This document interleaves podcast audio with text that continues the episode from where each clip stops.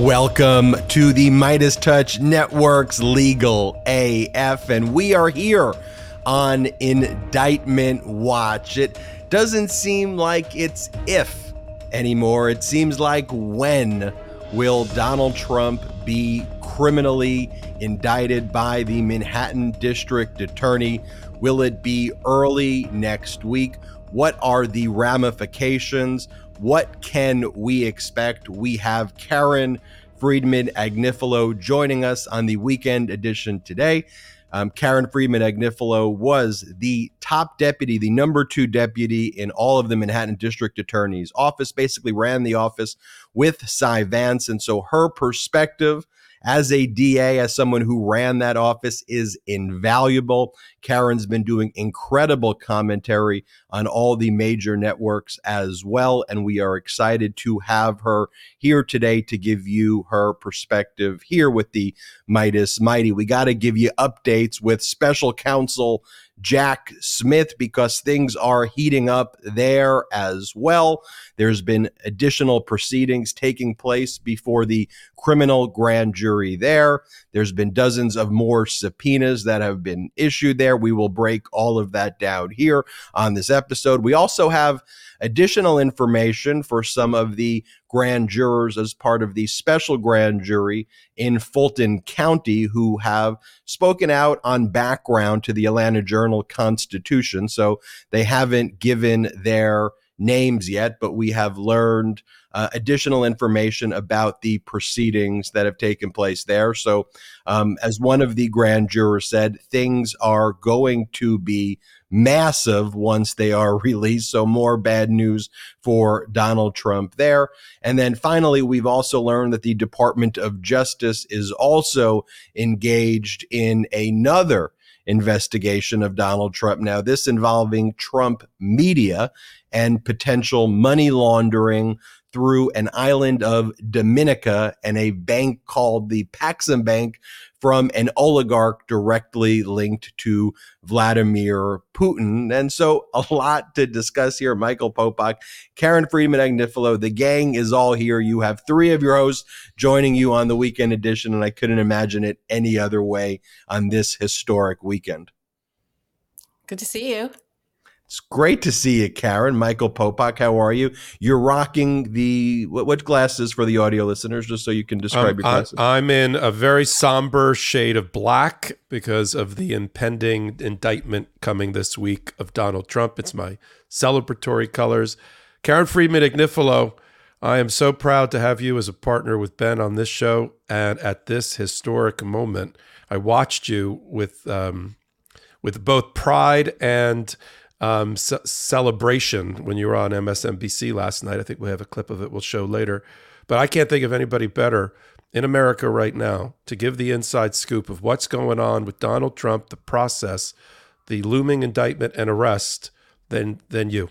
And I'm glad you're here with us this weekend. Before Karen, let's just show that clip right now of Karen Friedman Agnifilo.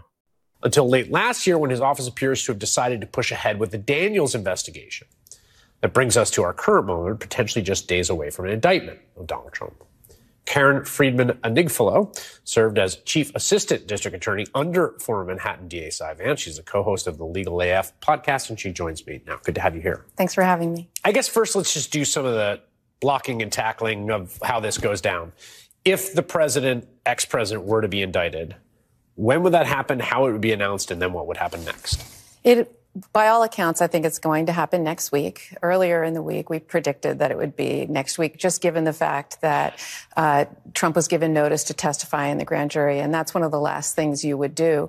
The grand jury seems to be uh, meeting Mondays, Wednesdays, and possibly one other day during the week, and so there didn't seem to be any other witnesses after Michael Cohen. So I think they're probably going to uh, vote the case Monday or Wednesday of next week. And Karen, just for our listeners and viewers out there who haven't yet watched Legal AF, or maybe some of our viewers who have watched or listened to Legal AF who just don't know what it means to be the number two deputy, you know, DA there and work in the office, can you just briefly, before going into what happened, just describe again your career and your background at the office?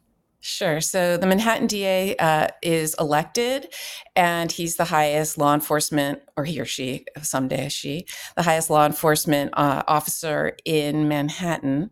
And then everyone else is an assistant district attorney.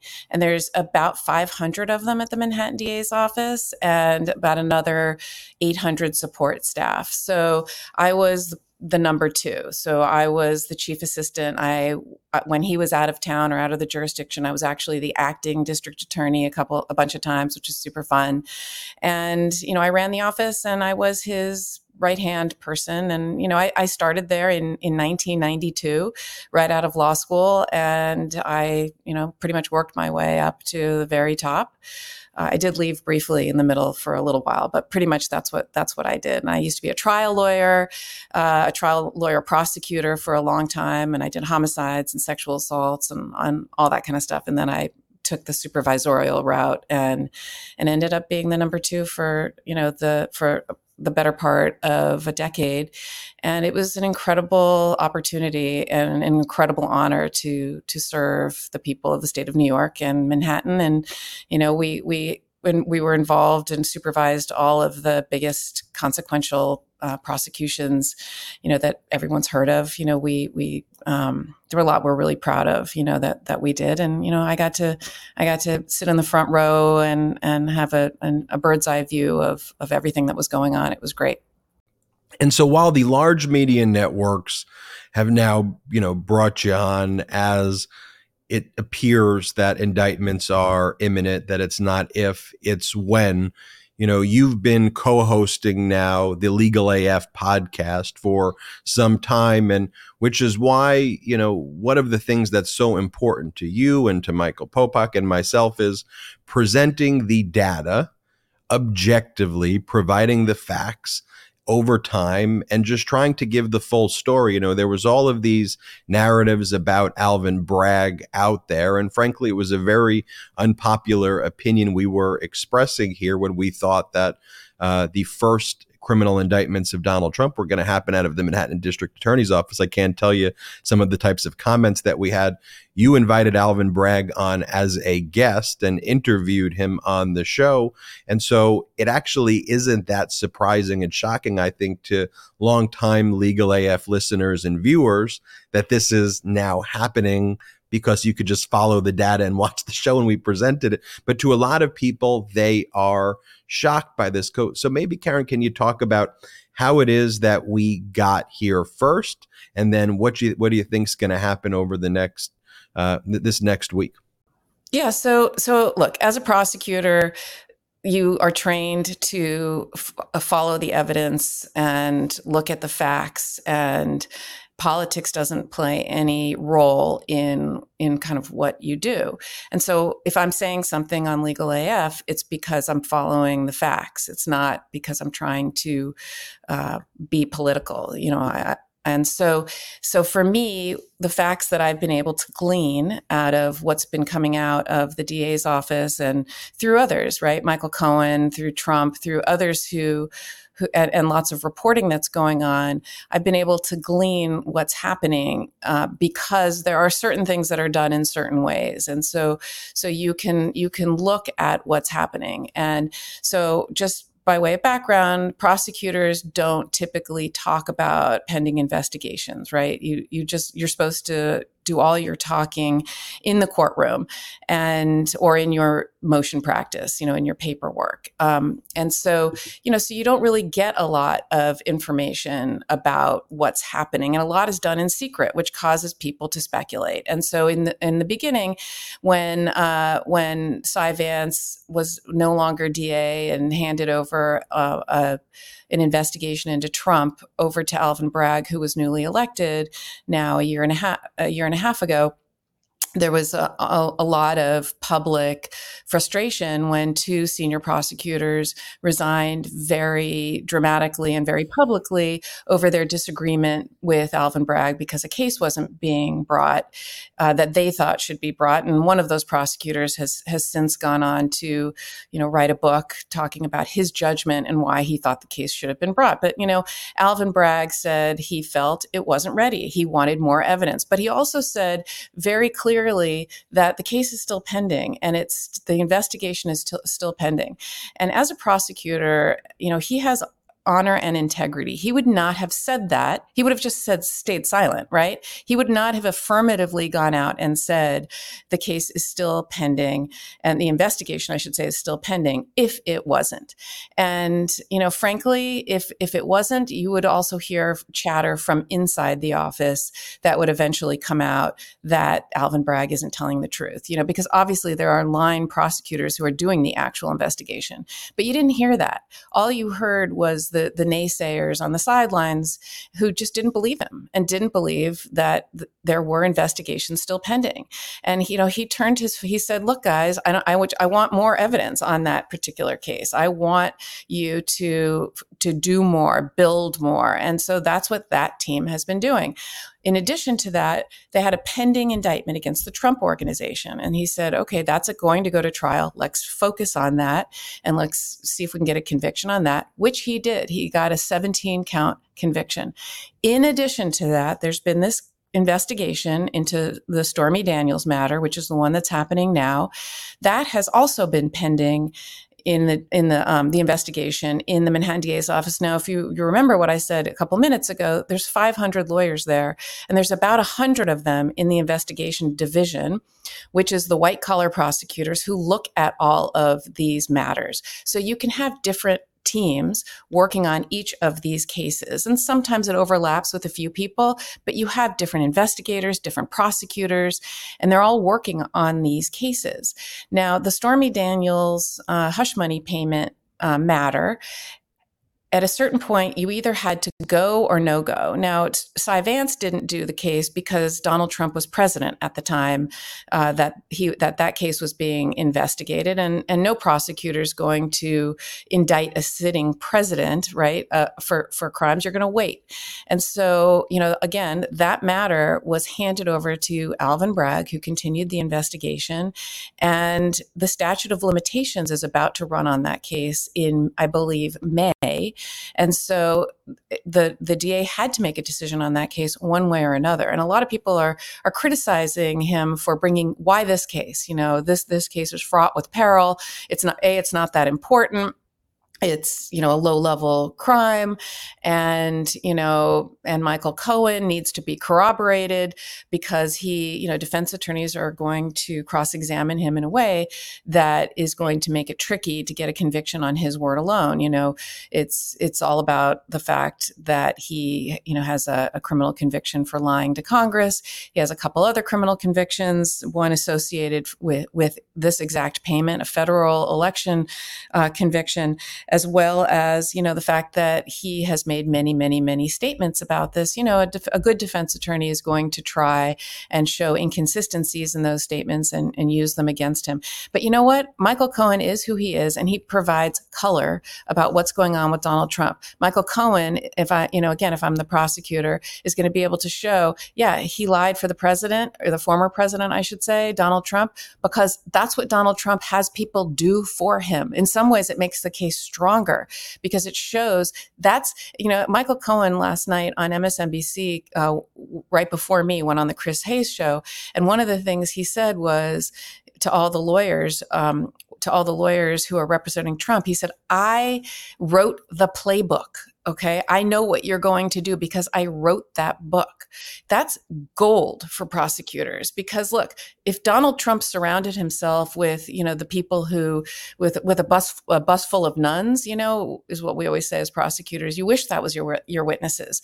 But no, he's going to surround himself with people who lie, cheat, and steal on his behalf. That is exactly who Donald Trump is. And so Michael Cohen is going to be a fantastic witness in that regard because he's going to show the world exactly who Donald Trump is because he did it for Trump. He didn't do it for himself. But at the same time, you do need to corroborate everything he says, which it seems that Alvin Bragg has been able to do that, which is why they are now in the grand jury and they are now presenting the case. So getting to where we are today. Today, we are, we said last, I think it was last weekend, uh, Legal AF, when uh, Trump said that he was invited he, to come to the grand jury and, and, testify. You know, what we said was he was on the, the, the one yard line. They were on the one yard line. They're about to go in. And, and I think we said, you know, the indictment's going to come either this week, meaning the week we just finished, or next. We were within two weeks. And that's exactly where we are because you, you could tell based on what was happening. And then Michael Cohen testified last night on both, last, last week, I should say, on both Monday and Wednesday.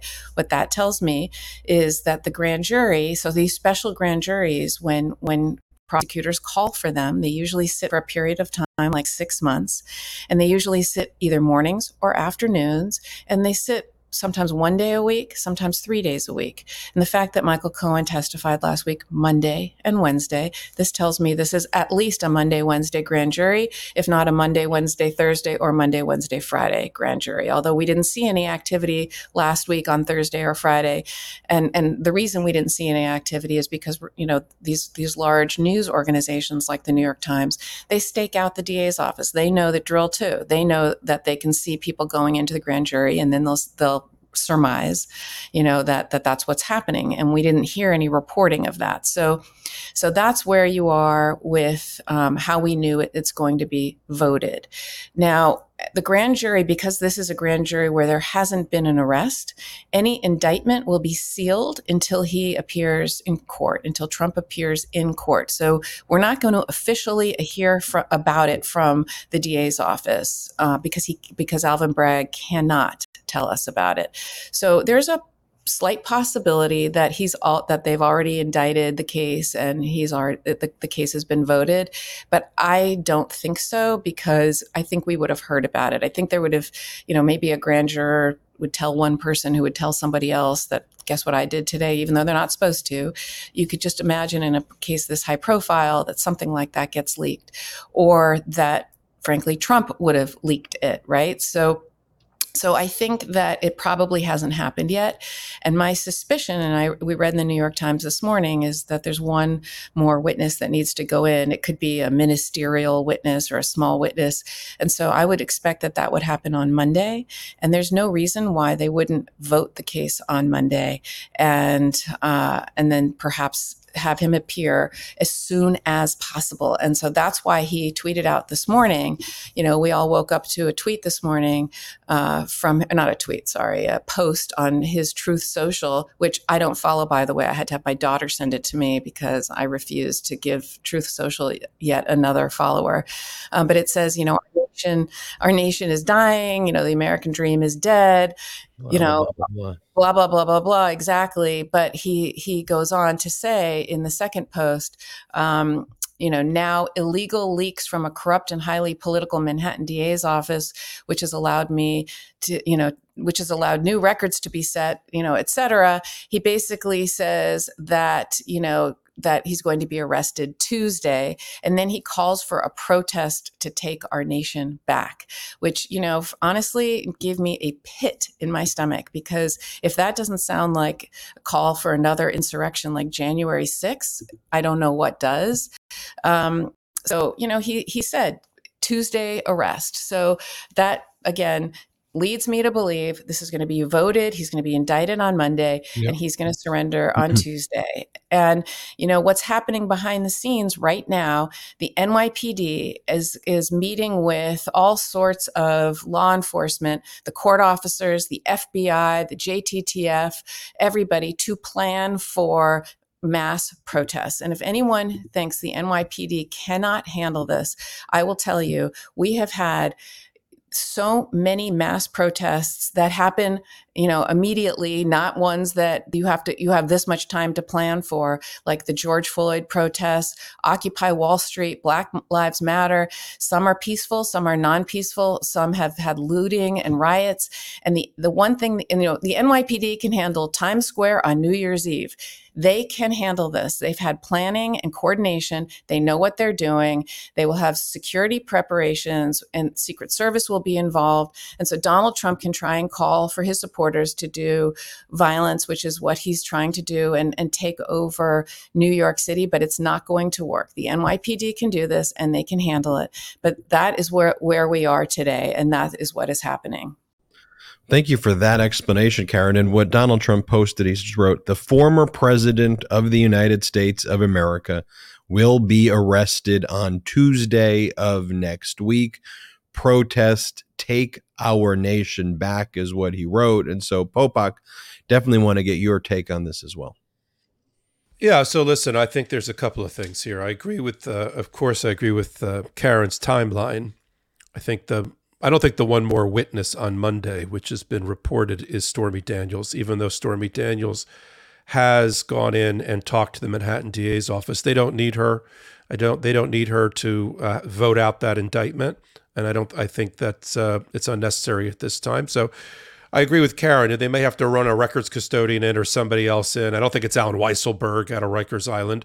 I think they probably could get the indictment right now, but they're they're dotting their I's and crossing their T's, which makes it Tuesday. However, I would think now that the um, law enforcement in coordination with the Secret Service, because let's walk through how this would happen, how this has to happen.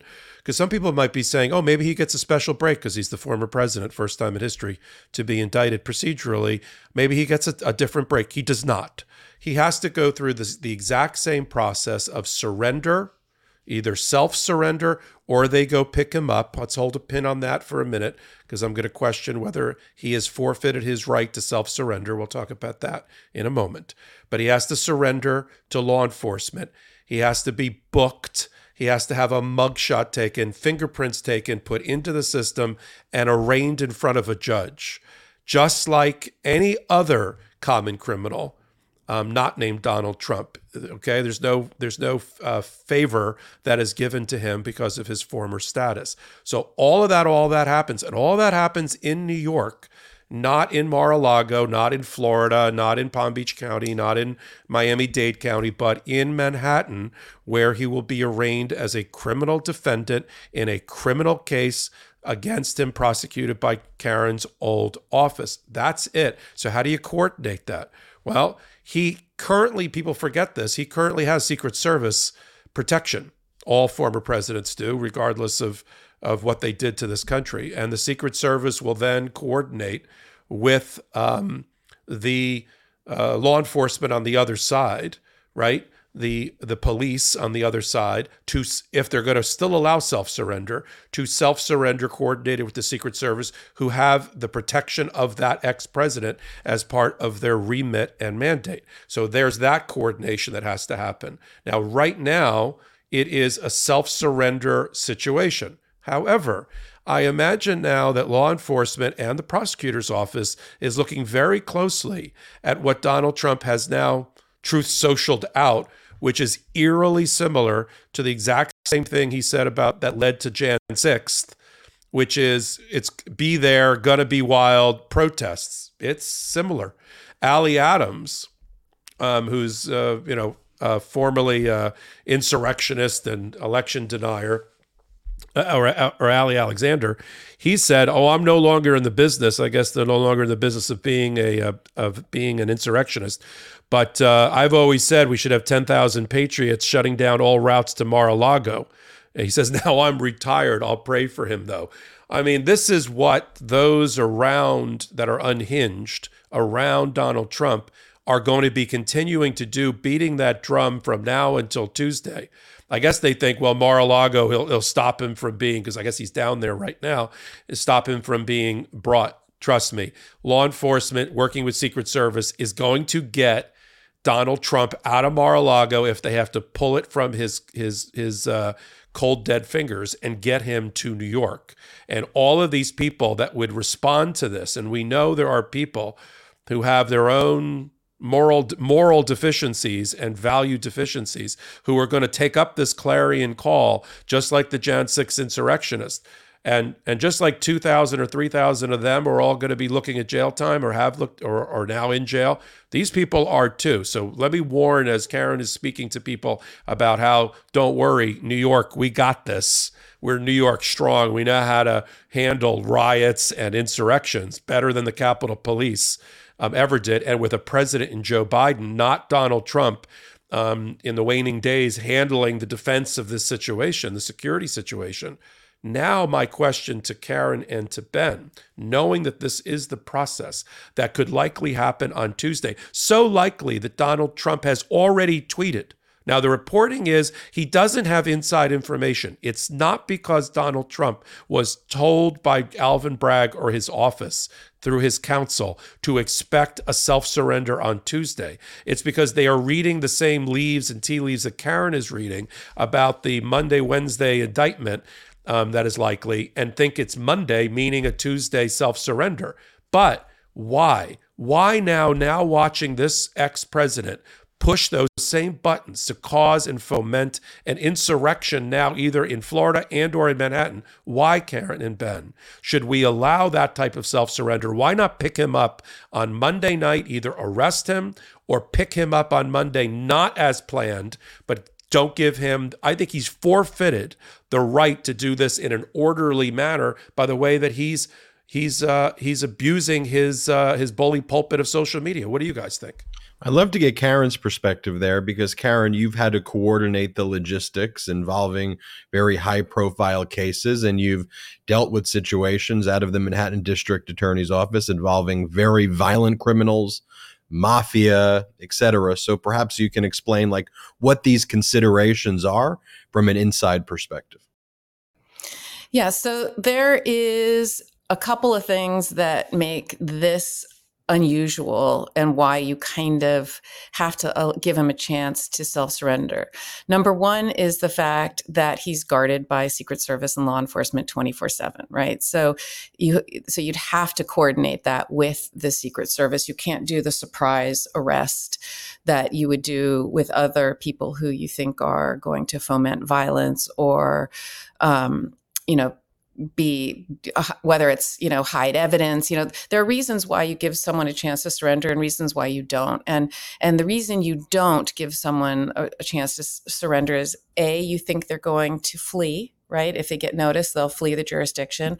Or b they could potentially um, they could potentially uh, destroy evidence, and you don't want that to happen. And so that's when you you go and you surprise arrest someone with an arrest warrant. No, either way, there's going to be an arrest warrant, whether you do it, whether you allow someone to surrender or you um, or you you do it you know surprise like that. So but in this particular instance it's logistically kind of tricky because of the fact that he is guarded by secret service 24/7 so it, that that actually could be dangerous for law enforcement uh, to go in in a way that isn't coordinated given the fact that his secret service agents are all armed and are there to protect him. Um, the other reason why it's logistically difficult to to do it like that is he's in Florida and New York law enforcement do not have jurisdiction to arrest someone in Florida. You either have to coordinate with Florida law enforcement and they would have to do it and then he'd be brought before a judge or in Florida before he could be brought here and a judge would order it, or you would have to um, you'd have to coordinate with the governors. Uh, Kathy Hochul and Ron DeSantis would have to coordinate, and it's just so interesting why Ron DeSantis isn't saying, you know what, go take him. You know, like he's clearly making some calculus there about his own uh, presidential. Um, you know his own presidential prospects vis-a-vis this, but but that that's the reason. You see, Popok, that's why I tossed that question to uh, Karen Friedman Agnifilo. And that's why it's important, though, to have experts providing their commentary. Because, look, as much as I would have wanted to give you my thoughts there and said, yeah, send him in you know have the secret service arrest him you know there's there's the considerations that karen is talking about right there because again karen ran that office are exactly the real world considerations that are actually being reflected right now in the office. So there's nothing um, more uh, on point than that. Popok, I know you had another point. Just really quick, one more thing. Law enforcement, all in this regard, all law enforcement, they're going to do everything they can to de-escalate the situation so that there aren't riots, there isn't violence. I mean, one of the worst things that could happen is if you know if all his supporters go to Mar-a-Lago and block the ability to get him out of there and turn it into almost like a compound and then law enforcement has to go out and physically pry him out of there. You know the, the occupy mar-a-lago you know kind of what um, ali alexander was saying he's not going to do. In some ways that's a dog whistle to people to go do that i think. And frankly that is tricky because there you've got a, a law enforcement nightmare right? What what what are you going to do if he's if he's holed up there and he's surrounded by all his supporters you know they'd have how, who is going to go in there and and pry him out of there? You know it's it's like is anyone in, is florida law enforcement going to do that? You know i doubt it. I think florida likes him a lot actually. So you know i, I don't know that that's that's going to happen. So that to me is is one of the nightmare situations. So law enforcement is going to do everything they can to de-escalate this, coordinate this, and see if they can persuade him to voluntarily surrender, so that this doesn't turn into something way worse than just a, an everyday arrest. I mean, this this is not that big of a deal. This is surrendering on an e felony white collar crime, something that is done well almost every day at the Manhattan what, DA's office. Well, Karen, almost every day that would assume, for example, the on January 6th, the counting of the electoral votes is just something that happens. It's just counting. Exactly. It's ministerial. And here, surrendering, you would think, is just something that happens. It's routine. But already we're seeing Kevin McCarthy, for example, and the MAGA Republicans go in lockstep. Kevin McCarthy wrote, Here we go again. An outrageous abuse of power by a radical DA who lets violent criminals walk as he pursues political vengeance against President Trump. I'm directing relevant committees to immediately investigate if federal funds are being used to subvert our democracy by interfering in elections with politically motivated prosecutions. And Kevin McCarthy is trying to further ignite the fire. Popok. Yeah, let me take it from there. Well, let me wrap up one thing Karen said and to answer questions that I know will be out there. He's going to come out of this. We've talked a lot about process and procedure that's really important and the security that's around that. Um, rest assured, he will get out of Mar a Lago. He will surrender one way or the other to Manhattan authorities in coordination with the Secret Service and all of this other stuff around it, which could which could be a riot or a protest, will be will be handled one way or the other in the best way possible. He will then go in and be arraigned in front of a judge. He will then go out the wooden front door that day. He is not going to be held pretrial detention. He's going to come back out onto the steps of the courthouse. We, he is likely to give some sort of speech or commentary. We know he's not, we're not just going to see him whisked into a black, you know, uh, limo or SUV and taken away. We know Donald Trump.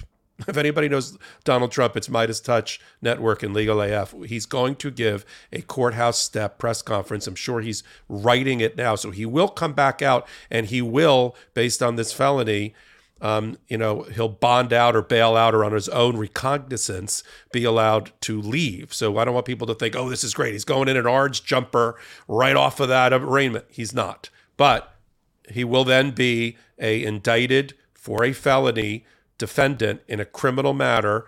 And then we go into all of the first day orders related to this, setting up uh, uh, you know motion practice and and what return dates and and when he'll be able to you know address the indictment. And we know he'll try to dismiss the indictment. I'll talk about that next.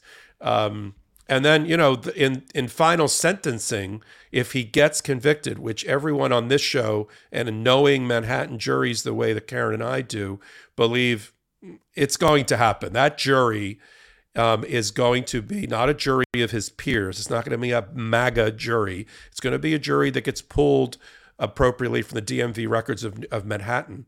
And, and that is a group that is not favorable to Donald Trump. And they are going to follow the lead and the evidence that's going to be presented on this relatively simple case and setting up these two crimes. The thing that all the lawyers here are really interested in getting to the bottom of is when we see the indictment is going to be what is the second crime?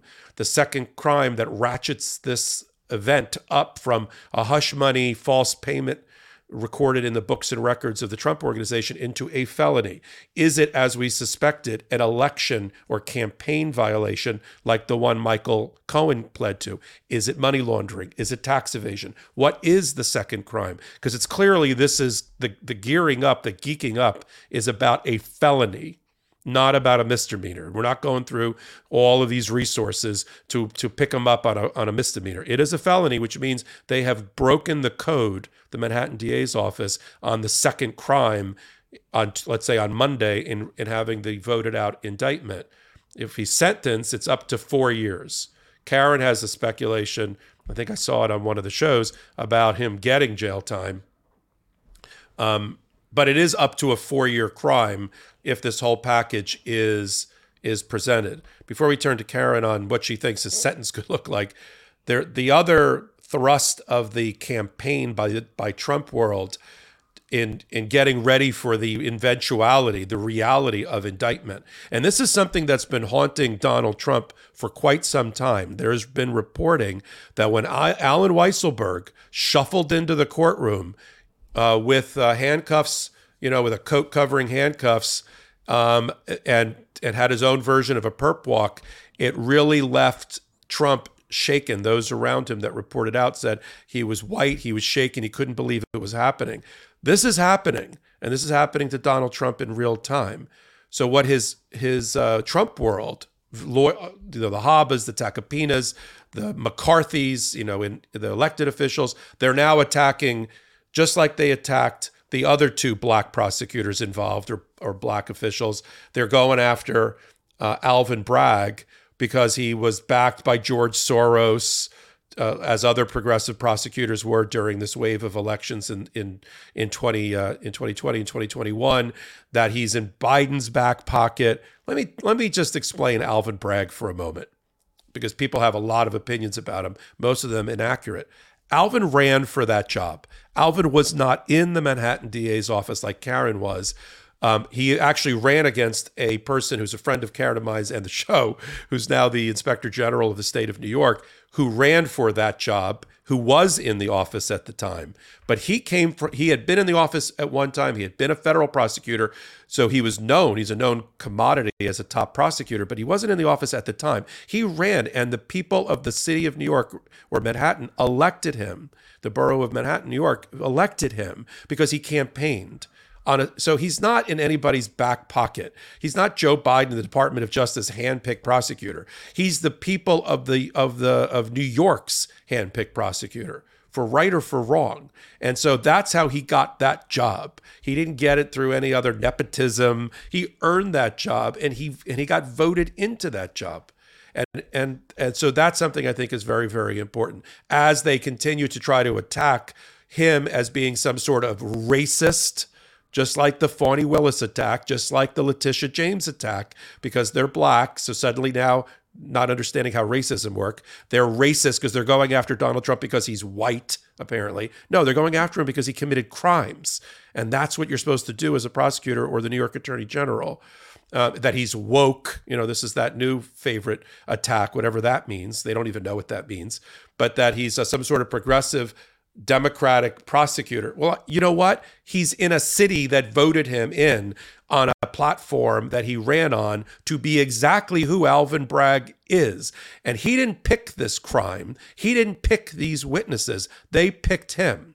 And to Karen's point on Michael Cohen, Michael Cohen is not a is not a problem for Alvin Bragg because all you have to say in your opening to the to the jury is we didn't pick the witnesses in this case. Donald Trump picked the witnesses in this case. Michael Cohen is a witness who, with facts and knowledge about what happened, because Donald Trump hired him to be his inside guy, his consigliere, and to do his bidding. We didn't pick it, they did. And that's it. You're done. The jury goes, nods their heads, and say, okay, we understand. Now let's hear from Michael Cohen. so that's where we are with the combination Trump world attack and what's going to be the last and final steps in both the arraignment and hopefully the future conviction and sentencing of Donald Trump. Karen? Yeah, so two things.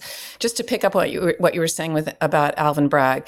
by the way, when he ran for office, he ran against somebody else who uh, paid many, many, many millions of dollars uh, towards their own campaign, and he still beat that person. So to so I, I you know you're you're 100 percent right that the people of of Manhattan elected him based on his policies and on him and who he is. Um, and also, if this was political, right? If this was just something political, he could have brought that other case two months into into office, you know, the the value the asset valuation case, uh, the one where you know the book came out and the prosecutors resigned. That case, if you listen to the pro- one of the prosecutors who wrote a book, uh, Mark Pomerantz, he said that case was ready to go. Again, if this was political, he would have just done that case, but he doesn't. He's looking at the facts and, and bringing the crimes. But one one more thing I want to just talk about the indictment. Um, First of all, I think there's going to be at least 11 counts in the indictment, one for each of the um, entries in the business records. And I think there were 11 payments over time. And I think each one will be its own falsifying a business record entry. So I think you're going to see many indict, many charges here. You also might have several uh, charges for different theories depending on the crime they um, will say he alleged to have tried to conceal or cover up.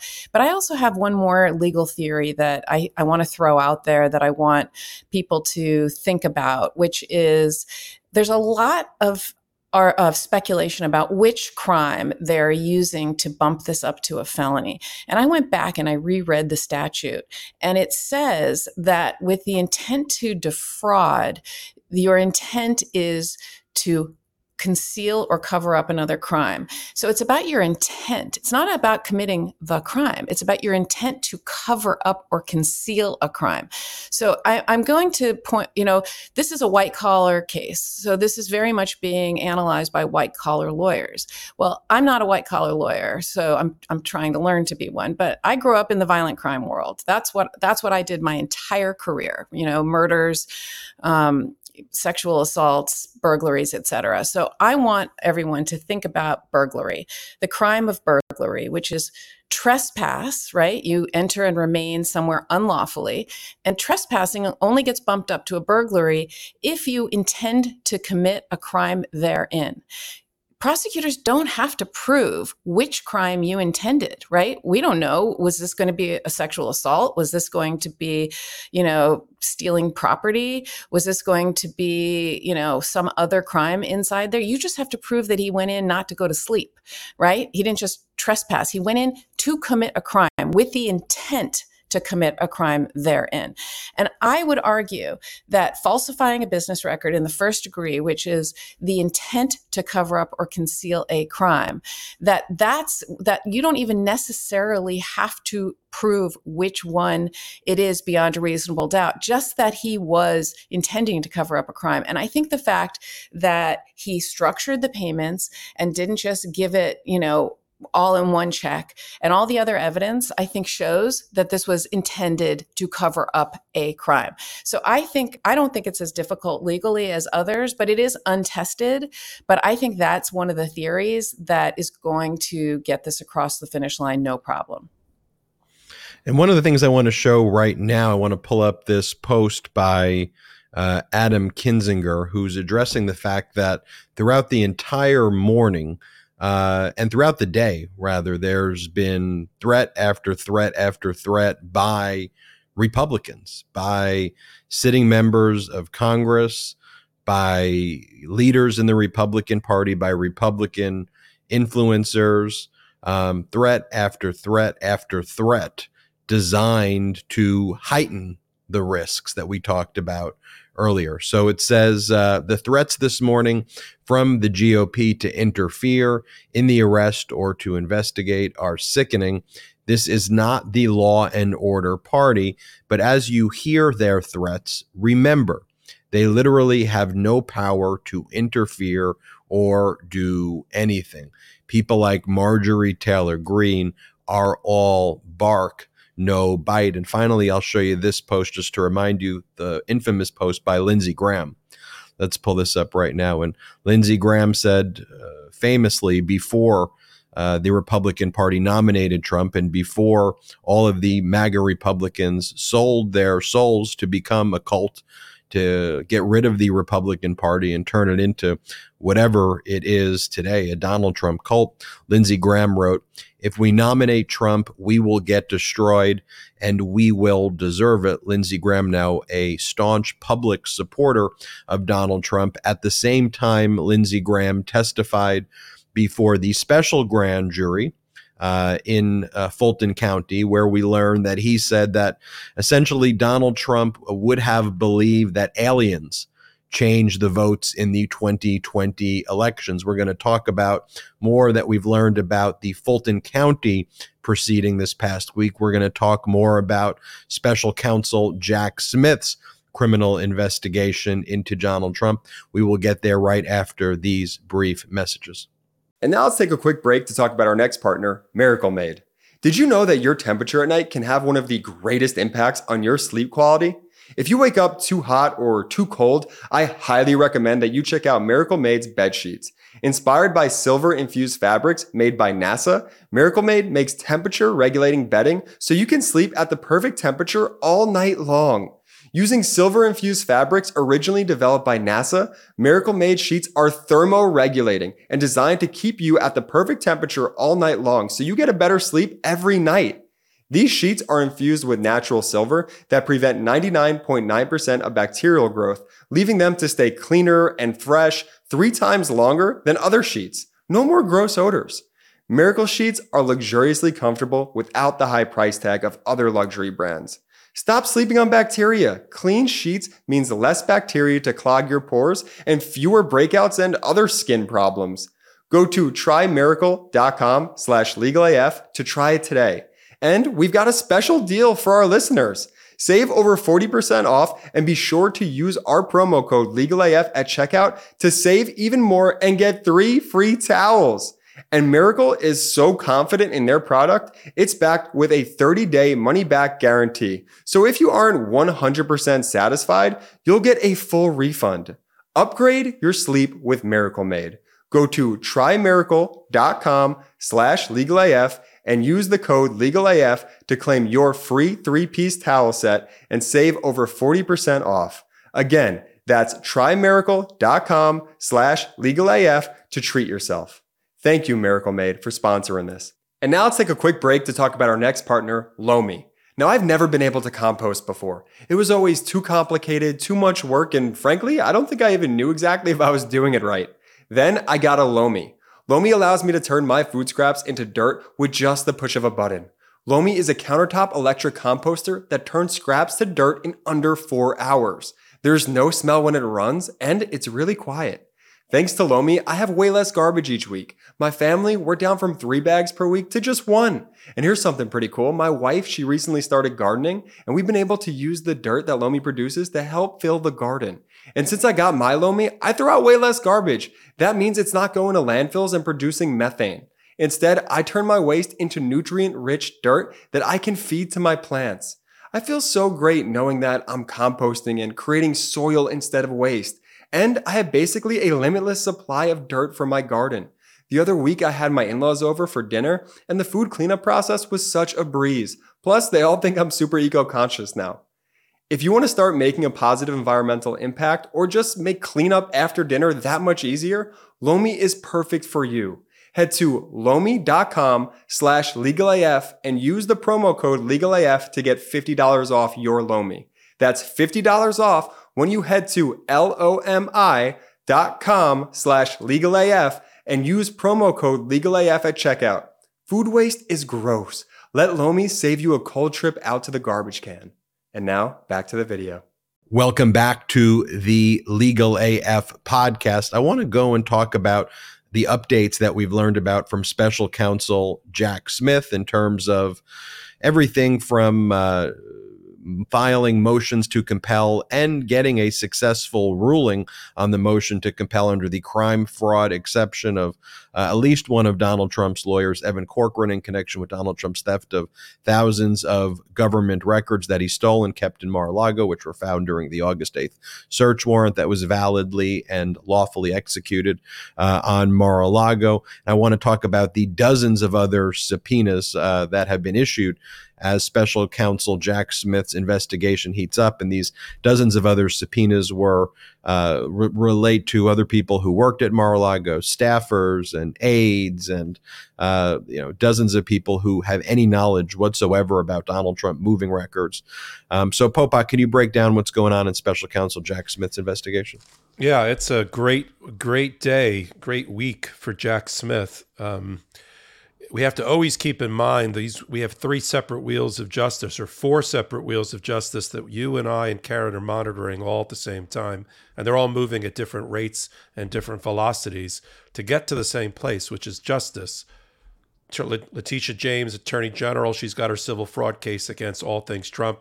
She can do things that prosecutors can't do in terms of putting businesses owned by Donald Trump and people out of business forever um, in the state of New York and take a lot of money off of them in the interim. That you can't do in the criminal justice system. Criminal justice system is as law and order has always portrayed it. It is gates coming down and you're in jail if you are convicted.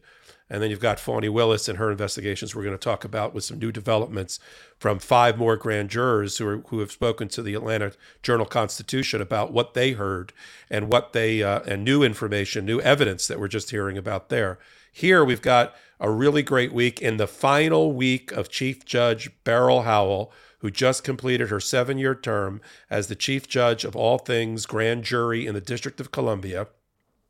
She's going to be replaced on Monday by the next most senior judge, Judge Jeb Boasberg, who's also a Democratic president appointee by Obama. So we shouldn't have to worry much. But the Department of Justice has done Hall, as Ben has said on MeidasTouch, Hall of Fame baseball numbers in front of Judge Beryl Howell, batting like 900 in getting her to strip away attorney client privilege, executive privilege, or, or other types of privileges that have been asserted over the objection and the vigorous objection of Donald Trump and his lawyers to have lawyers testify and people close to Donald Trump in the West Wing testify before the various grand juries, right? We know there's three grand juries at least. The Mar-a-Lago document, top secret document stealing grand jury and obstruction grand jury. We've got the Jan 6th and Donald Trump's role in starting and lighting the fuse that led to the um, insurrectionist explosion that rocked our cradle of democracy on Jan 6th. And then we've got um, all of the grift that Donald Trump did and his false ele- using the fake elections to raise money and things like that.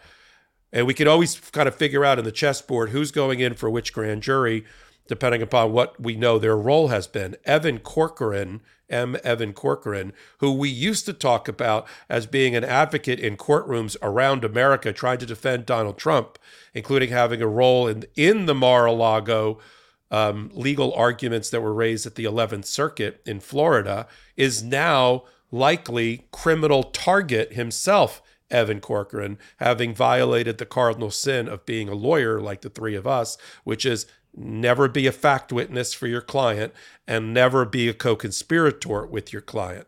And Evan Corcoran went into the grand jury just as Alina Habba has, just as Christina Bobb has, just as other people have, including a, a, a female attorney out of Georgia, uh, Miss Little has, about Mar a Lago. Why? Because Evan Corcoran was the puppet master, or at least the, uh, the close confidant of Donald Trump and attorney, about how to um, manage the Department of Justice's uh, requests, initial requests with the uh, the presidential records and National Archive to get back all of the documents, top secret and otherwise, that Donald Trump had taken with him. It started as a request. It started as negotiations. It became a subpoena, which meant the other side has to comply with it, and it ended up a search warrant. And on August 8th, down in Mar-a-Lago, because of Evan Corcoran uh, and Donald Trump. Evan Corcoran told the Department of Justice and its head of the counterintelligence division that while they were having these negotiations over the subpoena issued by Beryl Howell out of District of Columbia, that they would keep locked behind closed doors at Mar-a-Lago, keep the status quo, not move doc boxes around, not move documents around while they negotiated. That was a lie. And the Department of Justice talking to people and doing their investigation who worked in and around Mar-a-Lago, knew it was a lie because they had gotten invest they had gotten uh, testimony that, for instance, Walt Nauta, the personal valet for Donald Trump, was seen on video taking boxes in and out of those locked rooms at the very moment Evan Corcoran was telling the Department of Justice that everything was status quo and nothing was moving. And the crime fraud exception, which we've talked a lot about on Legal AF, which is the attorney client relationship and communication is sacrosanct unless there is the the lawyer either wittingly or unwittingly participates because of his advice and the communication in either a crime or fraud. If that happens and a judge determines that that has happened, then the crime fraud um, insulator or shield is pierced and the lawyer has to testify, even if the client doesn't want him to, about those discussions. That doesn't just mean the communications of um, Donald Trump talking to Evan Corcoran about Mar a Lago and the boxes of documents. That also means uh, records. Every lawyer worth his salt, including the three here, will take notes when they're talking to their clients, like the notes we're using for a show like this. Those notes are also privileged, either under the attorney client privilege or attorney work product privilege. And the judge apparently evaluated that issue and decided not only did a crime fraud occur involving Evan Corcoran in his communications with Donald Trump, and I'll tell you what I think based on reporting that crime fraud involved, but that his notes may also have to be turned over directly to the Department of Justice.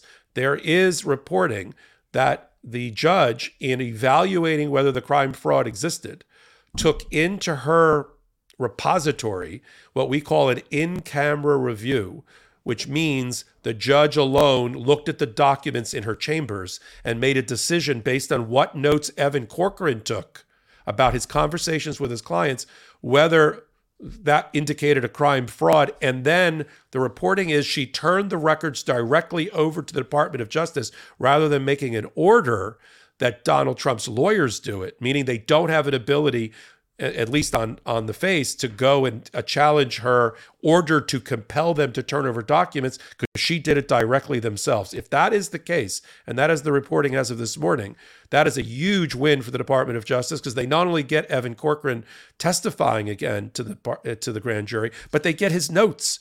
The what they focused on with evan corcoran is there was a june 24th two months before the execution of the search warrant, there was a June 24th phone call between Donald Trump and Evan Corcoran on the very day the Department of Justice asked for all and demanded all of the surveillance video for cameras outside the doors of Mar-a-Lago in the places where they said the documents were stored because they wanted to see who was going in and out of those rooms because they had evidence that that Corcoran had lied to them. And there's a phone call on that day. You can imagine that phone call.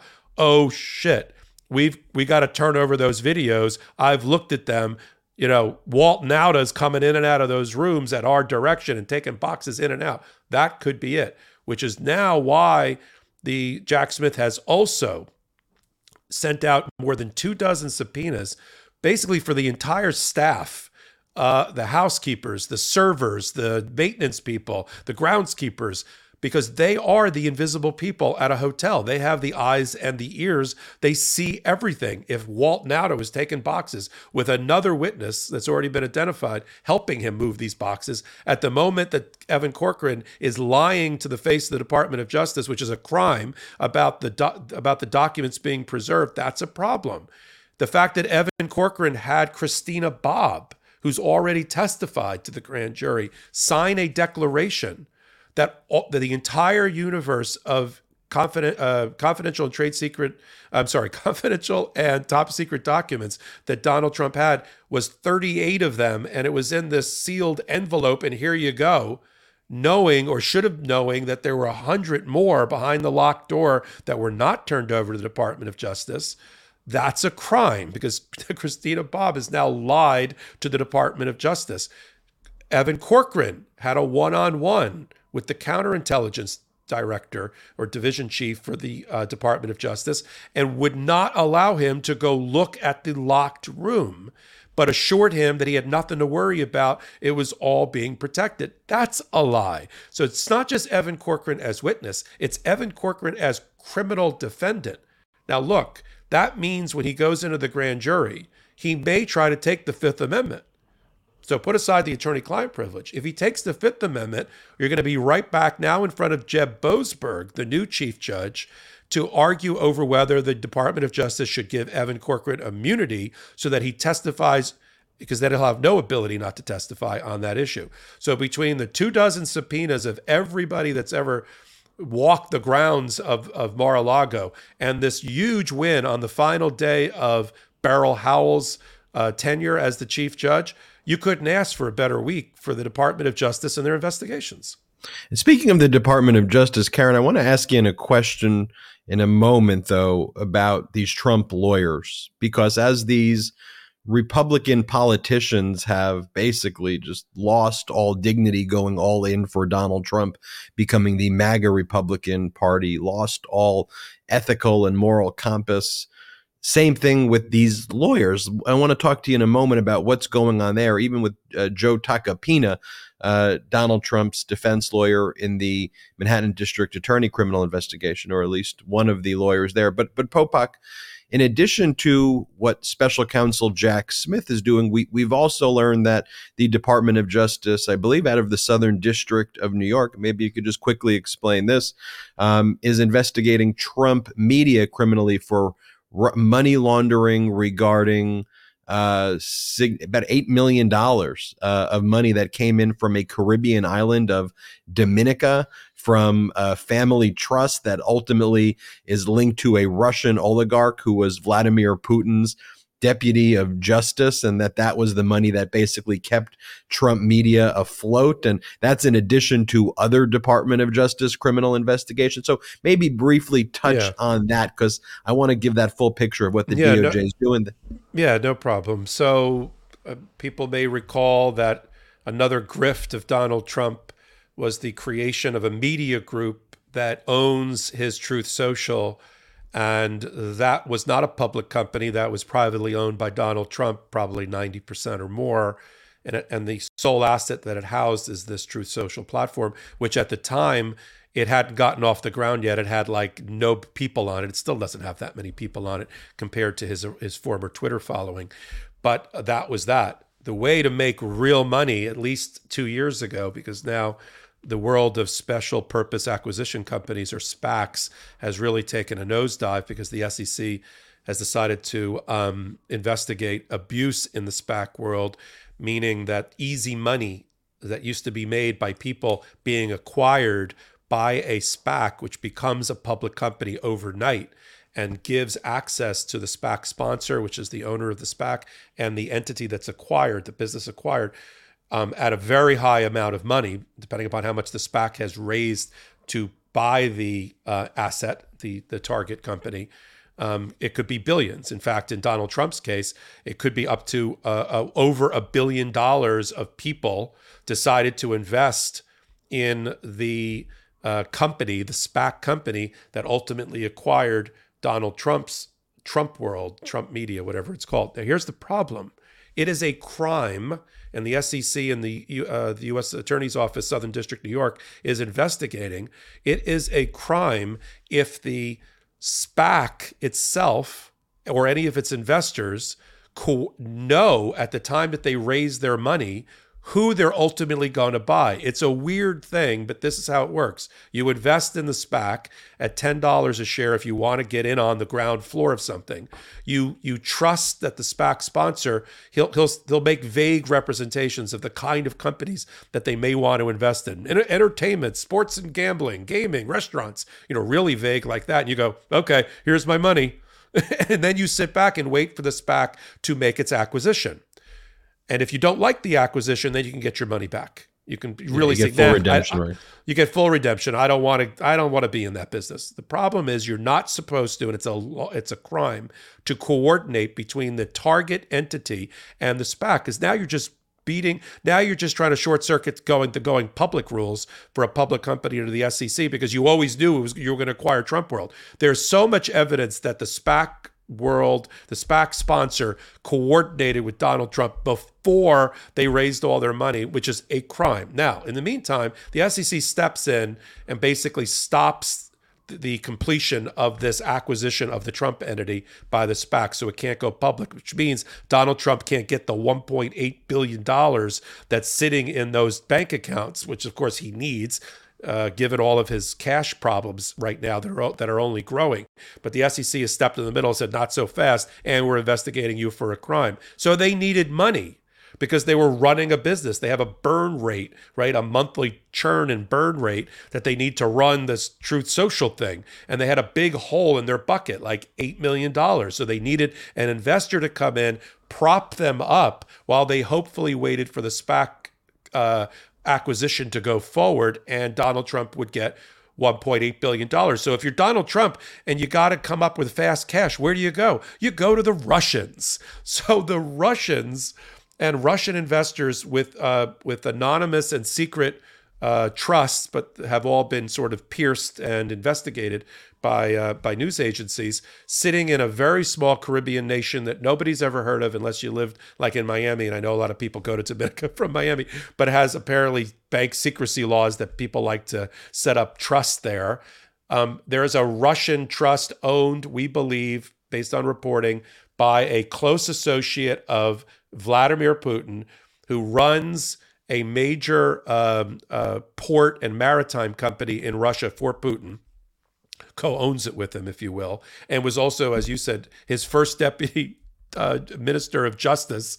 Um, he's the one through a bank that's tied back to Putin in Dominica uh, paid eight million dollars in two different tranches, a six million and a two million, to to Trump World, not to the SPAC, to prop them up because they needed the cash. And Don Jr. is on record as acknowledging that the money was coming from this Russian family through the Russian bank in Dominica at the time that they needed it. And there were a lot of people. There's whistleblowers involved with Trump World, including one of the founders of the SPAC that that came up and said, no, no, no, we, we don't want that money. That's dirty money. That's radioactive money. And Don Jr. gave the green light apparently to take in the money because they needed the cash. So eight million Russian tied to Putin through a secret bank in Dominica directly to Donald Trump, which only helps him not only to prop up the asset, but to get his access to the $1.6 billion if they can ever close the SPAC deal.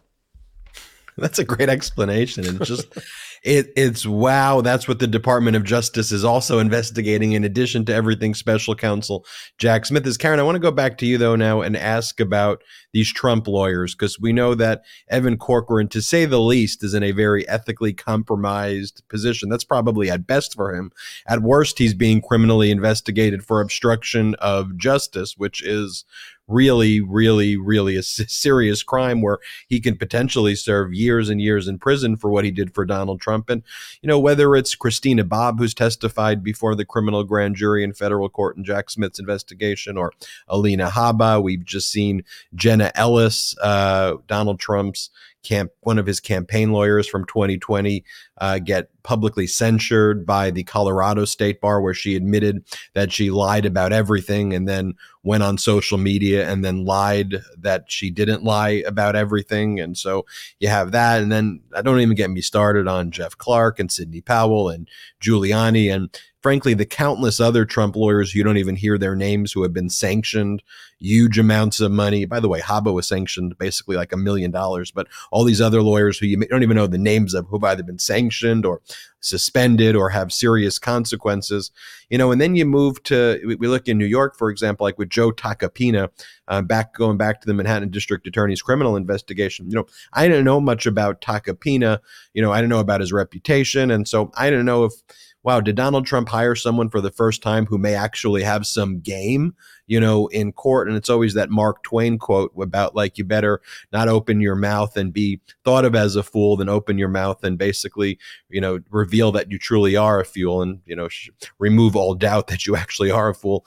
And seeing Tacopina, both in terms of the media appearances, where I think he just further incriminated Donald Trump, basically stipulated to what the underlying crimes were by the Manhattan District Attorney's investigation, undercut Donald Trump's political argument, too, that it's a witch hunt that would harm him. Tacopina said it would actually help Donald Trump's campaign. But setting that all aside, you know, these videos surfaced of Tacopina, for example, back in 2018, saying that he was consulted by Stormy Daniels and he was eh, back in this 2018 media appearance that he did. He said, "Look, I can't talk about my communications with Stormy Daniels because, um, you know, technically under the New York State bar rules, as as exists under the uh, American Bar Association rules, it's the same rule 1.18 uh, as it relates to prospective clients. When there is that uh, consultation, it can constitute."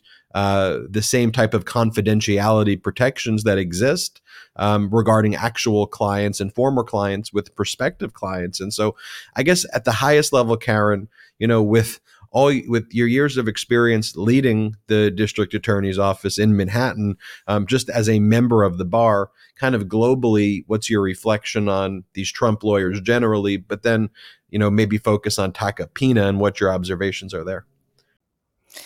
Look, you know, Joe Tacopina is um, very well known in New York. He has represented a lot of people. Um, you know, I, I actually am scratching my head at how he could possibly represent Trump in this case. Uh, the rules are clear, right? The the professional rules of professional conflict, I mean, rules of professional conduct in New York, uh, as well as the American Bar Association rules that you just talked about. It's very clear that you can't first represent a victim of a crime and then represent the defendant in a crime.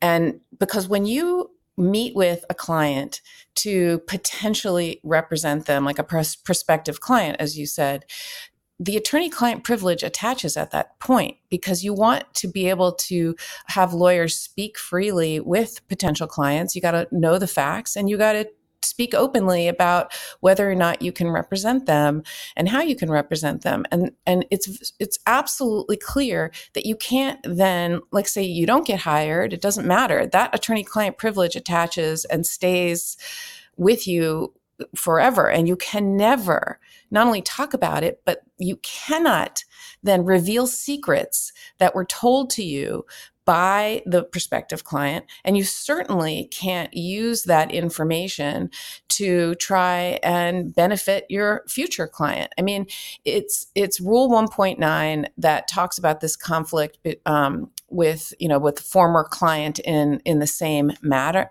matter, and it's crystal clear. I mean, think about it. Otherwise, on cross examination, he'd be allowed if she testifies. And I guess he'll, you know, one question is, will she testify? Is she a, is she a witness? And will information be used that she told him? And you know, at the subsequent trial. And I, I can't see whether or not she testifies. I can't see uh, any scenario where there wouldn't be information that she told him that wouldn't be used at the trial. And so I really don't understand how he could possibly uh, represent Trump here. There is a, seems to be a, a conflict that is just, you know, crystal clear. So I, I find this one to be a head scratcher, and I'm frankly surprised. And he's already gone on the media and attacked her because he's basically said that Trump is a victim of extortion, thereby accusing the prospective client of extorting his current client when he consulted with her in connection with a potential resolution of, of, of the matter with Donald Trump. That that under that is the underlying piece of this. Um, Karen, one thing I, I do want to kind of clear up though for everybody out there going back to the Manhattan District Attorney's offices. So because uh, I, I, let me see if if if I have it right though. Um, ordinarily, if there isn't this second crime, uh, the the crime Donald Trump is being uh, charged with for the falsification of business records would normally be a misdemeanor if there wasn't the second crime. Let, let's just go in pieces. So normally it's a misdemeanor. Uh, however, if there is a kind of second crime attached to it, which there is going to be here, it will be charged as a felony. You previously spoke on this episode about what that could possibly be, but at the highest level and in basic terms for our audience and listeners, do I have that part right that it could be charged as a felony?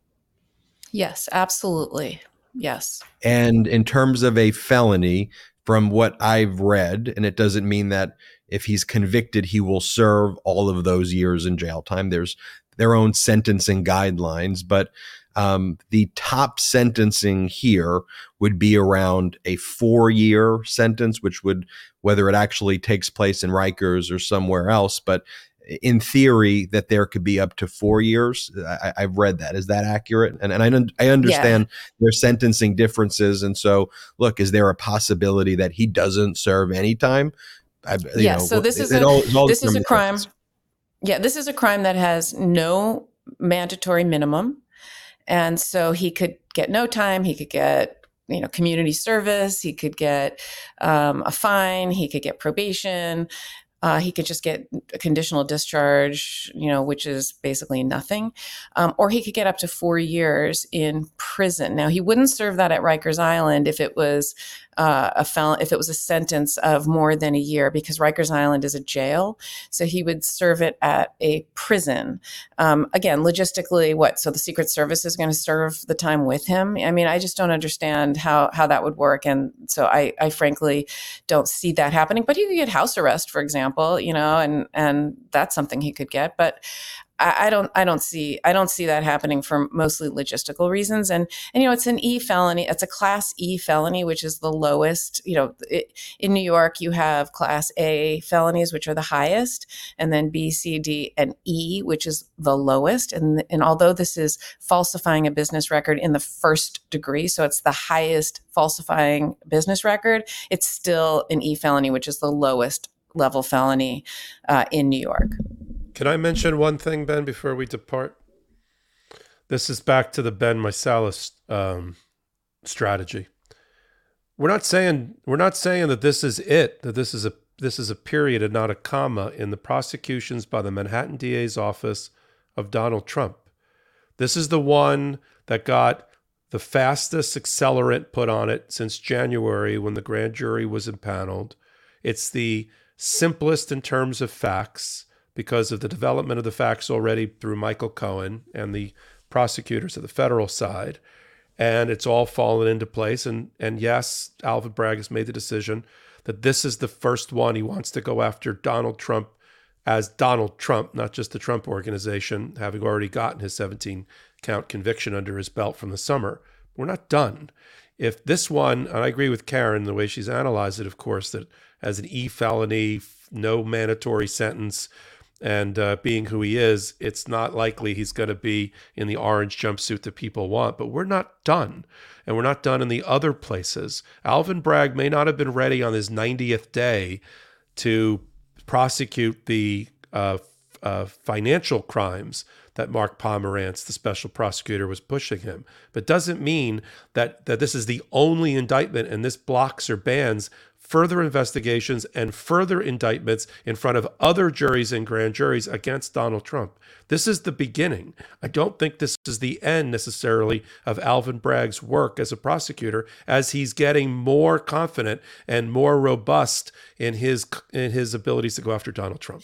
And that's why it's just so important though that we report accurately and what's going on and provide the facts because there's so much disinformation even out there or or misinformation about what's going on that you know there are some people who think that on Tuesday that an indictment means Donald Trump goes to jail and wears an orange jumpsuit on Tuesday as much as we'd all like to see that happen. That's just not the process.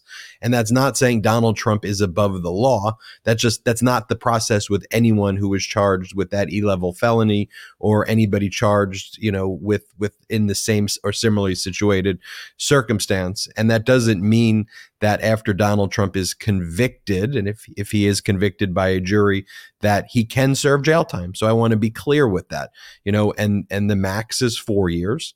There is a chance that he doesn't. Ultimately, will be what will Alvin Bragg ask for. I think Alvin Bragg will ask for prison time. I think he will.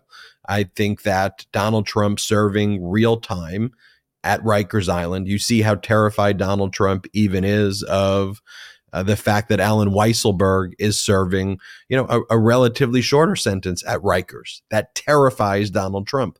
But to your point, Popok, this is a case that would be a felony where Donald Trump can go to jail, which I believe and our predictions have been accurate, that the prosecutors will ask for real jail time.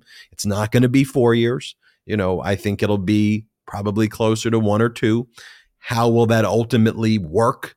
To Karen's point and to Popok's point, where you have a former person who disgraced the presidency, how do you deal with the logistics of that? I think we'll get there when we get there. And then to Popok's broader point, Alvin Bragg has said he said it publicly. This isn't secret information. And he's been true to his word on what he said. That's why we've been accurately able to predict it that he is still investigating the other crimes. The other crimes have a civil component that will be going to trial on October 2nd, 2023, by New York Attorney General Letitia James.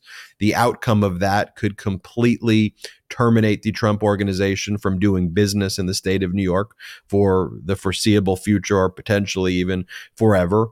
The damages there are at least $250 million and could be in the billions of dollars. And then you can potentially see around that time, as it relates to Alvin Bragg, or even before that time, another uh, criminal charge against Donald Trump or multiple other criminal charges based on the other crimes. But let's think about what else is going on. We talked about what special counsel Jack Smith is investigating. And we've been talking a lot here about the investigation by Fulton County District Attorney Fani Willis. And we've learned some more information this week because five of the grand jurors in the special grand jury spoke with the Atlanta Journal Constitution. And they explained that this is going to be massive once. Uh, the public gets to read what their criminal recommendations were. Just so you know the process, the special grand jury in Fulton County does not have the power to indict. They have the power to make recommendations about indictments, which then go before a grand jury, and the grand jury ultimately has the power to indict. It's the special grand jurors who prepared this report. The report largely remains redacted. Only three small portions have been unredacted the intro, the conclusion, and another paragraph, which doesn't really reveal much. Uh, these five people who spoke out are addition to that Emily Kohrs, and she had spoken on the the four person who spoke on the networks. These are five other people. Um, their names remain anonymous. They said this is massive. Um, they praised people who opposed Donald Trump's efforts, like the late Speaker of the House, a Republican uh, late Speaker of the House, Ralston. Um, there's this other secret uh, tape that Donald Trump, no longer secret, um, but a recording of Donald Trump where Donald Trump tried to threaten the Speaker of the House in Georgia, Republican Speaker of the House, to call a special a special session there um, to overturn the results of the election. And the Speaker of the House, the late Speaker of the House, Ralston, said, absolutely not. I'm not doing that. And these special grand jurors praised that conduct, which goes to tell you that it's obvious that they believe that Donald Trump was engaged in uh, horrific conduct. They didn't say whether or not they've recommended Donald Trump being indicted, but everyone pretty much believes that um, they did. And then one of the other things that they said is basically, if the public was able to get the presentation of evidence that we had, they said that they would think that the public would not be so divided because the evidence that they received it's really just about free and fair elections and a group of people trying to stop free and fair elections to take place and spreading conspiracies. And one of the things that these grand jurors said that really disappointed them is that there would be lots of people who would say one thing under oath to them, and then they would see the people whether they you know turned on their TV or saw them giving a rally somewhere where they would then be lying to their base even though they said the exact opposite under oath i think that one example of that would be like a lindsey graham or perhaps even a rudy giuliani you know or, or, or others although they didn't specifically say who but popok could you maybe break down and then karen will give you the final word yeah I thought the uh, the article was great. The Atlanta Journal Constitution, which I know well, I go to Atlanta a lot to visit family, is a very good investigative. Um, uh, it does very good investigative journalist uh, journalism, and they were able to track down. And the reason that these five out of the twenty three stepped forward is because not because they disagreed with what uh, Emily Kohrs said when she kind of jumped off sides, so to speak, and hit all the media circuit talking about her as the um, foreperson of the grand jury. They said that most of what she said they agreed with. It's that they it, it's that it became for them, it looked like what they were doing was um, fun and games or informal or not serious and not sober. And they wanted to clear the record on that.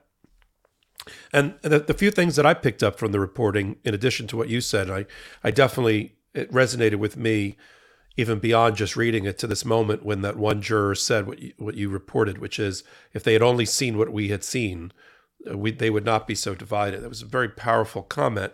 For me, the few new facts that were interesting was that how many people took the Fifth Amendment. Apparently, out of the 75 witnesses, at least 10 took the Fifth Amendment against self incrimination and did not testify either at all in, in response to questions or in large part to the questions they were being asked at the grand jury. And that included um, Meadows, um, Giuliani, uh, and others, and Flynn.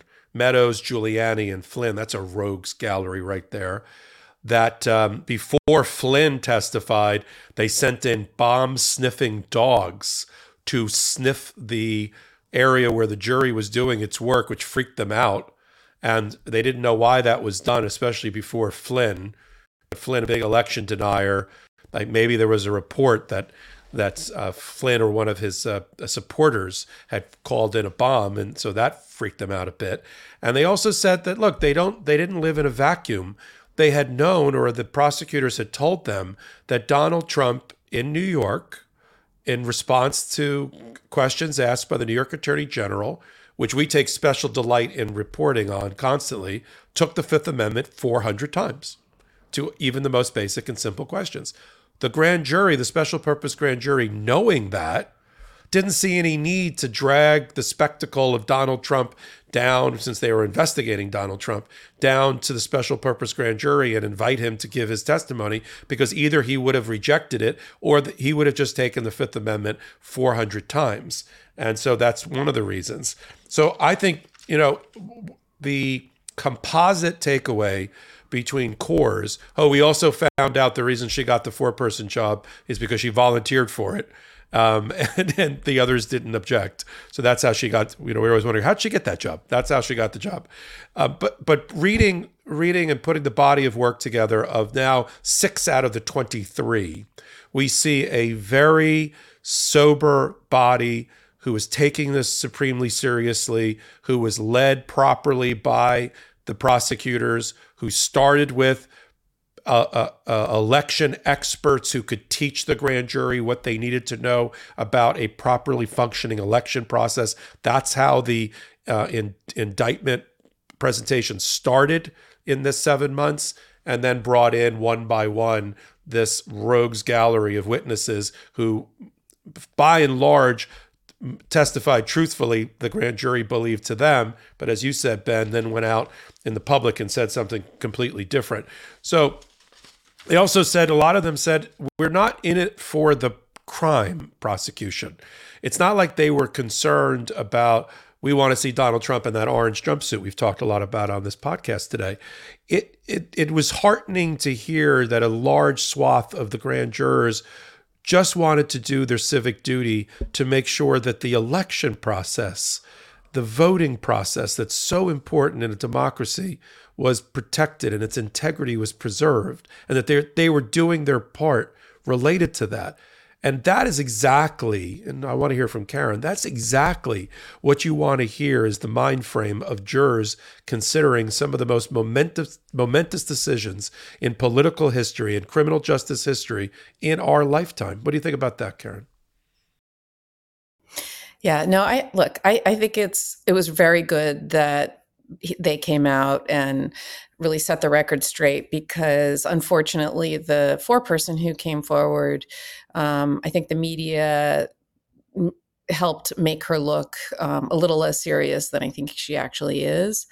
Um, and so I, I, think it's a good thing that generally speaking i think i think jury deliberations and, and jurors should remain secret. You know it's it's one of those things where you you want to encourage people to uh, speak freely and um, deliberate you know thoughtfully so too too much of a window into what goes on i think is is not a good thing for the process. Um, but when there is this perception uh, that was being perpetuated and, and largely by Trump that it was not a serious, that it was not serious, you know, that that it was a little silly, and and also that there was a little bit of a too closeness, you know, between Fani Willis's office and and the grand juror, um, grand jury, I should say. Uh, they had like um, you know they they insinuated that there were like parties or or I can't you know things like that like that there were social gatherings between them um, but it's actually you know look the, the the grand jury is serving the district attorney's office right this is the DA's grand jury and so you know that they feed them sometimes you know they it's because they are there during the day. So um, so i think it was good that they came forward and set set the record straight that no this was a very serious thoughtful uh, process. And and i think that's good for fani willis. Um, However, it, it really isn't, in the end, it doesn't really matter one way or another because this grand jury isn't going to make a decision, right? That's been disbanded. Really, the, the people who are, the, the 23 people who are going to make the decision in whatever grand jury will be presented evidence. Uh, those are 23 different people who are sitting hearing evidence, right? And and there's hearsay allowed in Georgia's grand jury. So Fani Willis could potentially just go in and, and read the report, frankly. And if she wanted to, I, she doesn't have to recreate the entire presentation and put every witness in. In fact, one reason to put witnesses in is to lock in their testimony and and get their under oath testimony that can't change. But she has that already from the special grand jury. So there's no reason to put people in to lock them in. She could really streamline this and have some witnesses come and summarize the evidence and, and present hearsay there. So, you know, she, she did say a while back that, that it would be imminent. And, you know, frankly, I expected there to be movement sooner. Um, I wonder, however, if now that it's been so widely reported that that Alvin Bragg's case is ready to go first, if she's going to wait and see how that goes and learn from how that goes, because uh, you know you have to from from a security standpoint, if nothing else, and a logistics standpoint, right? Just to see how do you get a, a, former president guarded by the Secret Service into the jurisdiction? And how do you get them to be arrest processed? And how do you deal with, and what, what will his supporters do? What will the level of um, of protests be, if any? Will it be, you know, something like January 6th, or will it be much ado about nothing? We won't know until we see uh, how it goes in New York. So, if I were Fani Willis, that's what I'd be doing right now. I'd be ready to go. I would, I would do this quickly, and I would wait and see how Alvin Bragg goes, but then I would go very quickly right after that. Karen, I want to give you the final word now about New York about the Manhattan District Attorney's uh, likely criminal indictments, which are about to take place. To all the public who's watching this, as we are uh, arriving at this truly historic moment, uh, just briefly, what do you want everybody to know, kind of in closing? That nobody is above the law. Our prisons and jails are filled with people who have committed crimes just like this and people who have done much less than this, frankly. Nobody's above the law, not even a former president. And he clearly committed a crime here and he must be held to account just because he's a president, former president, and just because the logistics are going to be hard, you know, with the Secret Service, and just because there could potentially be a um, you know some kind of unrest. That's no reason not to hold someone accountable who have who has committed a crime. And you know he thinks he's above the law. He thinks that he shouldn't be held accountable. In fact, he once said he could stand on Fifth Avenue and shoot someone and get away with it. That's his mindset. He said on the Access Hollywood tape that he could, he grabs women and kisses them and doesn't ask for consent, that he could, you know, grab them by the you know what he doesn't believe the rules apply to him. He doesn't believe in following the rules and following the law. Just listen to his own words. Listen to what he says about what he can get away with and what he should get away with. And in a civilized society that we live in, that is not how we operate. We hold people accountable for crimes. We hold people accountable, frankly, for shoplifting, you know, for for using drugs. I mean, things that are, you know, people who are in much less of a privileged place than he is. And and you have to play by the rules and he just does not. The fact that he's calling the insurrectionists patriots, that they're serving time, he's calling out that they're serving time in prison for being patriots. He is insidious and he's trying to get under America's skin. He's trying to divide us by saying that the criminal justice system is weaponized. The criminal justice system is what keeps us safe. Is it perfect? No. Does it is it race is it is it race is it is there racism in the criminal justice system? Absolutely but not in the way he says. There's too many black and brown people in prison. It's time to hold people like him accountable. That's exactly what the criminal justice system should be doing. It's enough that he's been getting away with it and stop trying to undermine law enforcement and the criminal justice process by your words by your actions and the things that you say. It's just not the way it is. So I am very, very proud that the Manhattan DA's office, the place that I spent 30 years, my entire career, is holding this man accountable and that they're going first. And Karen Friedman Agnifilo, we are so proud to have you as a co host of Legal AF. We are so proud of the work that you've done and the work that you are doing to inform people during this critical moment. It is a true honor to share your wisdom with the Meidas Mighty. Michael Popok always enjoys spending these weekends with you, of course, as well. And of course, love spending it with all the Meidas Mighty out there. Thank you all so much for watching this very special weekend edition of Legal AF. Have a great week. We will be reporting for you live, I'm sure, multiple times this week. Until next time, I'm Ben Meiselas, joined by Karen Friedman Agnifilo and Michael Popok. This is Legal AF. Shout out to the Meidas Mighty.